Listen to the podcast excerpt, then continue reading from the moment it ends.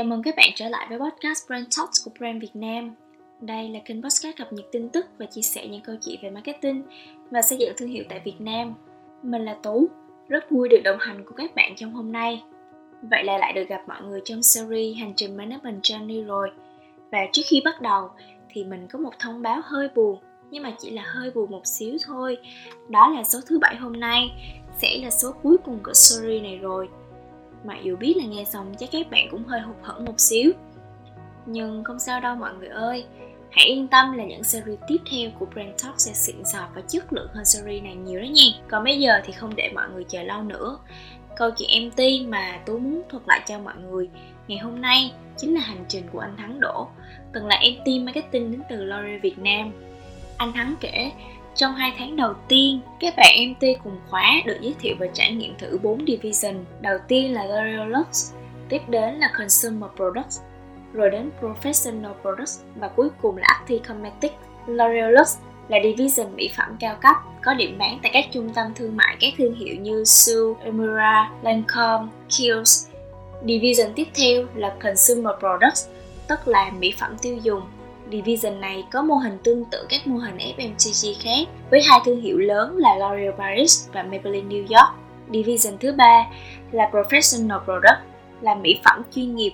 Division này quản lý những thương hiệu mỹ phẩm được sử dụng bởi các chuyên gia tại salon chăm sóc sắc đẹp và cuối cùng là Acti Cosmetic Division, tức là dược mỹ phẩm với hai thương hiệu nổi bật là La Roche-Posay và Vichy được phân phối tại các nhà thuốc, spa, các bạn MT sẽ dành một tuần để tìm hiểu về các thông tin liên quan và một tuần làm nhân viên bán hàng tại điểm bán để hiểu cách vận hành của từng division. Sau thời gian này, các MT sẽ chọn division phù hợp để thực hiện dự án và anh Thắng chọn về với L'Oreal làm việc tại thương hiệu Lancome. Lý do để anh Thắng chọn làm ở division này cũng chính là trong một lần được anh Talent Development nhận xét qua quá trình quan sát, đánh giá rằng anh không mấy thân thiện với mọi người nên đề nghị anh về làm việc tại L'Oreal vì hầu hết mọi người ở division này nổi tiếng lạnh lùng, buộc anh phải cởi mở hơn mới có thể làm việc được. Nghe đến đây, anh cũng hơi bất ngờ vì trước giờ luôn nghĩ bản thân mình cũng hòa đồng. Vì sao lại được nhận xét như vậy? Nhưng anh bảo sau này khi suy nghĩ lại thì mới ngộ ra lời của Talent Development nói Anh Thắng, tuy dễ gần nhưng không thực sự chủ động giao tiếp với mọi người làm việc tại môi trường lạ lùng này khiến khả năng giao tiếp và tinh thần cởi mở của mình tăng lên đáng kể và anh cho rằng quyết định làm ở Loyalist là không bao giờ sai. Bên cạnh đó, anh cũng như các bạn MT khác cũng phải hoàn thành một số bài tập nhỏ đến từ HR như làm sao để mọi người có văn hóa phản hồi, feedback. Nhờ việc phỏng vấn mọi người về văn hóa phản hồi, anh mới có cơ hội làm quen với nhiều người trong công ty, trò chuyện để hiểu mọi người cần những phản hồi như thế nào vấn đề của các phản hồi trong thời gian hiện tại là gì? Anh nghĩ mục đích của dự án này là để các bạn MT làm quen với mọi người và được mọi người lắng nghe, bắt tay vào làm ở division này. Anh Thắng chịu trách nhiệm với thương hiệu Lancome. Dự án chính của anh là reboot dòng serum chống lão hóa của Lancome. Vào thời điểm ấy, dòng serum này bán rất tốt tại các thị trường khác của châu Á. Nhưng tại Việt Nam, doanh số chưa được như kỳ vọng mặc dù chất lượng của sản phẩm luôn được đánh giá cao. Một vấn đề khác, đó là người tiêu dùng nghĩ Lancome là thương hiệu dành cho người lớn tuổi. Anh cần phải thay đổi hình ảnh già cỗi của thương hiệu và giúp dòng serum chống lão hóa này vượt qua các đối thủ và đứng đầu ngành hàng. Đây cũng là một thử thách lớn với anh, vì không biết phải bắt đầu từ đâu.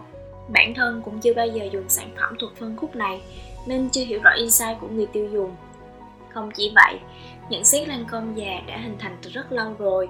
Thay đổi suy nghĩ của người tiêu dùng chỉ với một chiến dịch chắc chắn là không dễ dàng. Biết là khó, nhưng anh thắng cứ bắt tay vào làm thôi. Không thực hành và làm thật thì làm sao có kinh nghiệm đúng không các bạn? Anh bắt đầu lên kế hoạch cho dự án, từ việc nghiên cứu insight khách hàng đến lên ý tưởng và thực thi.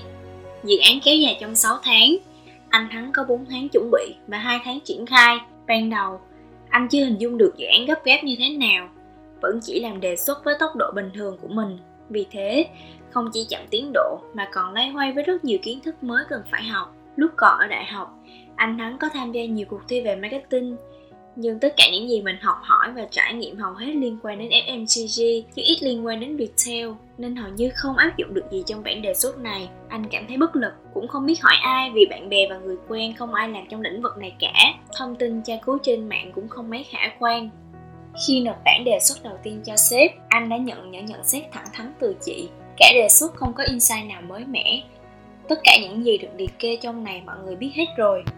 Chị còn hỏi, sao em không chịu đào sâu thêm? Chị cảm giác em làm rất hời hợt. Không chỉ vậy, anh còn áp lực hơn khi chị cho mình thêm một tuần để làm lại. Nếu không ổn thì trả lại với phòng hr mọi việc không suôn sẻ như anh nghĩ. Thời gian đầu, vì sợ làm phiền chị sếp, nên anh chỉ lặng lặng tìm hiểu và làm mà không dám hỏi han gì nhiều.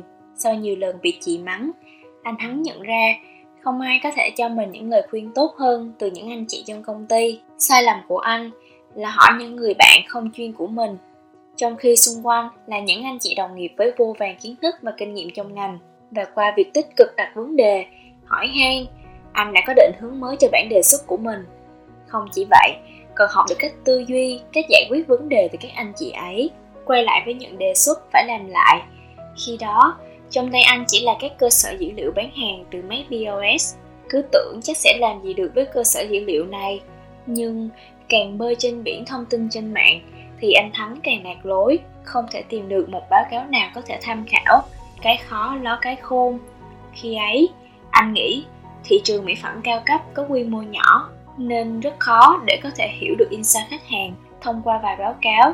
Vậy không còn cách nào khác là trò chuyện trực tiếp với họ. Anh bắt đầu tận dụng cơ sở dữ liệu bán hàng, lọc số điện thoại của khách hàng, gọi điện cho từng người để xin phỏng vấn trực tiếp. Cái khó ló cái khôn, khi ấy, anh nghĩ thị trường mỹ phẩm cao cấp có quy mô nhỏ nên rất khó để có thể hiểu được insight khách hàng thông qua vài báo cáo.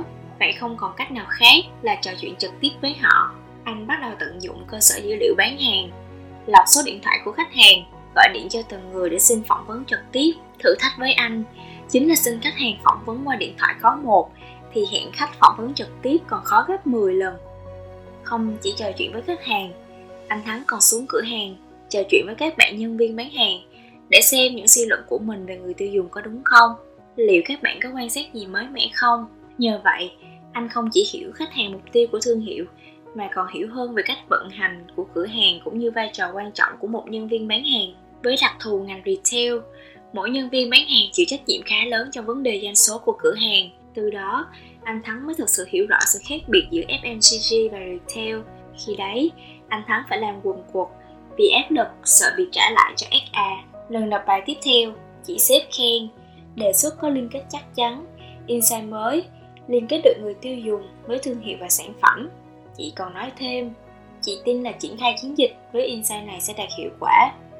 Những ghi nhận từ chị khiến anh mừng lắm. Sau đó, chị hỗ trợ anh hoàn thành bài để trình bày cho bác Country Manager, người đứng đầu L'Oreal Việt Nam, hôm thuyết trình cho bác. Vì lo lắng nên chưa thể hiện được một cách tốt nhất. Nhưng bù lại, do bản chất ý tưởng tạo cảm hứng cho mọi người nên bản đề xuất được duyệt ngay. Sau dự án đầu tiên với nhiều bỡ ngỡ, nên anh Thắng cũng gặp rất nhiều khó khăn. Nhưng với anh mà nói, giai đoạn khó nhất chính là lúc lên kế hoạch. Giai đoạn này khó về ý tưởng, còn giai đoạn thực thi thì lại khó về mặt quản lý con người, quản lý các công việc. Chưa kể đến việc cân bằng giữa dự án của mình và hỗ trợ mọi người thực thi dự án khác cũng là một thử thách buộc anh thắng phải tìm cách giải quyết. Ngày xưa đi học, anh hay có thói quen ôm việc về phần mình. Tuy nhiên, khi làm việc với nhiều phòng ban khác nhau, mình đâu thể ôm việc được nữa. Vậy là phải học thêm về cách làm việc với con người, làm sao để thuyết phục mọi người làm theo hướng đi mình cần. Anh thắng tìm hiểu về mục tiêu của từng phòng ban, lợi ích, nhu cầu và học cách nói chuyện và ngôn ngữ của họ để có thể đưa ra cách giao tiếp phù hợp nhất. Ví dụ, khi triển khai chương trình khuyến mại, các bạn phòng sale luôn muốn phần trăm khuyến mại cao để có thể đẩy nhanh lượng hàng hay là tặng kèm mẫu này, mẫu kia để tăng doanh số. Nhưng team marketing lại không muốn giảm giá hay tặng quà nhiều vì sẽ gây ảnh hưởng không tốt đến hình ảnh thương hiệu. Anh nghĩ người làm project manager phải hiểu được lý do đằng sau của mỗi phòng ban để có thể dung hòa lợi ích của đôi bên. Nhiều khi anh thắng phải chứng minh để đội ngũ sale hiểu tại sao chọn KOL này chứ không phải KOL kia. Điều đó xuất phát từ insight nào của người tiêu dùng. Cũng cùng lúc đó anh thắng vẫn chạy sâu cho một dự án khác. Anh hỗ trợ làm viral clip và tổ chức sự kiện nội bộ Happiness của Lancome. Trong dự án này, anh làm việc trực tiếp với Production House, theo dõi từng chút một, làm việc với cả diễn giả, lẫn khách mời. Công việc nhiều nên có những đêm phải ở lại công ty đến 10 giờ tối. Nhưng anh cũng thú thực, khi đấy chỉ thấy háo hức, không thấy mệt gì cả. Kết quả là mọi người đều ở lại sự kiện đến cuối, không ai bỏ về sớm và thông điệp, hình ảnh sự kiện cũng được mọi người chia sẻ rộng rãi trên các kênh social media. Kết thúc dự án với Lancome, sau đó anh thắng rời L'Oreal Luxe Division, chuyển đến làm việc tại Consumer Product Division, chịu trách nhiệm cho mảng e-commerce của thương hiệu L'Oreal Paris. Đặc thù tại division này khác với ngành hàng mỹ phẩm cao cấp.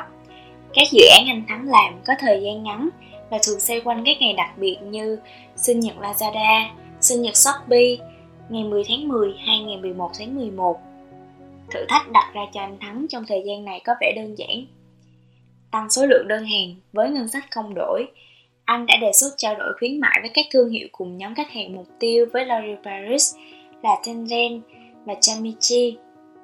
Có nghĩa là khách hàng mua một đơn hàng của l'oreal Paris sẽ được tặng một cốc trà sữa hoặc khách hàng mua trà sữa sẽ được tặng mã giảm giá mua mỹ phẩm công việc chủ yếu của team là nghĩ ra những ý tưởng có thể áp dụng ngay để giải quyết những chiến dịch khuyến mại trên các trang e-commerce.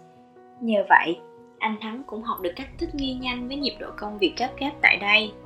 Một thành tựu nho nhỏ của anh và team đạt được trong thời gian này đó là Shopee ấn tượng với các team Laura Paris triển khai các chương trình khuyến mại nên có mời team để chia sẻ thêm về chiến dịch thử thách đắp mặt nạ 12 con giáp Chiến dịch này đã thành công trong việc giới thiệu đến người tiêu dùng về khái niệm multi-masking, từ đó giúp L'Oreal Paris tăng doanh số thông qua việc bán được combo mặt nạ đất sét thay vì một sản phẩm lẻ. Trải qua những dự án như thế, anh Thắng nhận thấy bản thân mình thay đổi rất nhiều. Các bạn MT tại L'Oreal Việt Nam sẽ có khả năng thích nghi và thay đổi liên tục vì công ty có tận 4 division với cách vận hành khác nhau nên mỗi 6 tháng các bạn sẽ phải làm quen với một phong cách làm việc mới thứ hai tại L'Oreal tính thẩm mỹ rất được đề cao qua thời gian làm việc cùng mọi người anh thắng thấy mình để đến từng chi tiết hơn trước luôn làm sao để kết quả thành phẩm cuối cùng phải thật hoàn chỉnh và quan trọng hơn hết là anh đã chủ động hơn trước rất nhiều nhất là trong thời gian làm việc tại L'Oreal Paris vì luôn là thương hiệu dẫn đầu nên mình luôn phải nghĩ ra những ý tưởng mới trong thời gian ngắn. Điều đó giúp anh cũng như các bạn trong team hoàn thiện hơn từng ngày và trong suốt quá trình bản thân phát triển tại L'Oreal Việt Nam, anh luôn tìm kiếm sự giúp đỡ từ những người xung quanh, không chỉ từ chị sếp hay những bạn trong team. Anh nhận ra rằng mọi người đều rất cởi mở để giúp đỡ, hỗ trợ các bạn nhân viên mới, đặc biệt là MT. Càng quen với mọi người, anh hắn càng không ngần ngại gì khi cầu cứu người khác. Có lẽ nhờ vậy mà từ người lạnh lùng anh trở thành người gần gũi, thân thiết với mọi người nhất trong nhóm MT. Tại lori Việt Nam, anh Thắng học được nhiều vì bản thân mình cảm thấy thoải mái với công ty, với môi trường làm việc và ngành hàng đặc thù này.